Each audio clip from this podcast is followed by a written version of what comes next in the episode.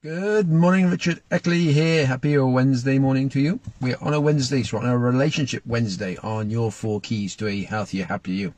And we're going through the 12 daily reminders, and we're up to now numbers 9 and 10. Number 9 is smiles are contagious, and number 10 is kindness is free. Number nine, smiles contagious. It's, it's so true. They're like like a yawn. If you see someone yawn, you've got to yawn back. It's weird. And smiles are the same. If you're walking down the street and you smile at someone, they'll smile back at you. So it's just nice to give give a smile out and think, well, look, what you never know what people are going through. Some people have like a bad day and a smile they receive might be the only nice thing they have that day, just from a total stranger. And it just perk them up a little bit.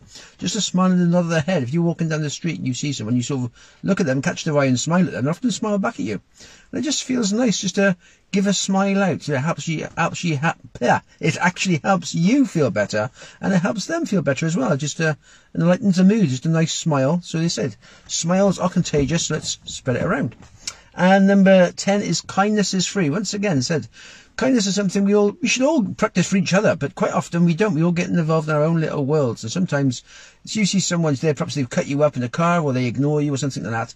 But sometimes they've got things on their mind. They may have 101 things going on in their mind. They could have a sick child. They could have lost a job. They could have financial stress.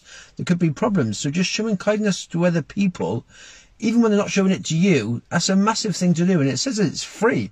So kindness, just spreading it around, just to helping people when you can. It's just like opening the door for someone, or just a nod of the head, or a thank you. Let them out in the car if they're driving by, giving them the carpet space. There's so many little things you can do just to show kindness to other people.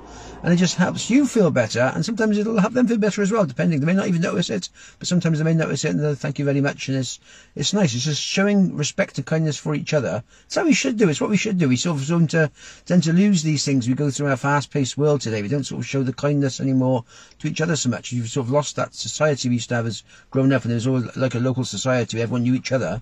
We're now sort of all strangers living in houses in our little own cocoons. And so sometimes the kindness can not be shown so much. So it's just nice to get back up there and just think, yeah, I'll just show a little kindness to other people. You often get back what we give out. So if you give up kindness, it's free. So you might as well give it out and spread it around. And it'll come back to us. Happy days. There we are. The short one today. Have yourself a good one. All the best for now.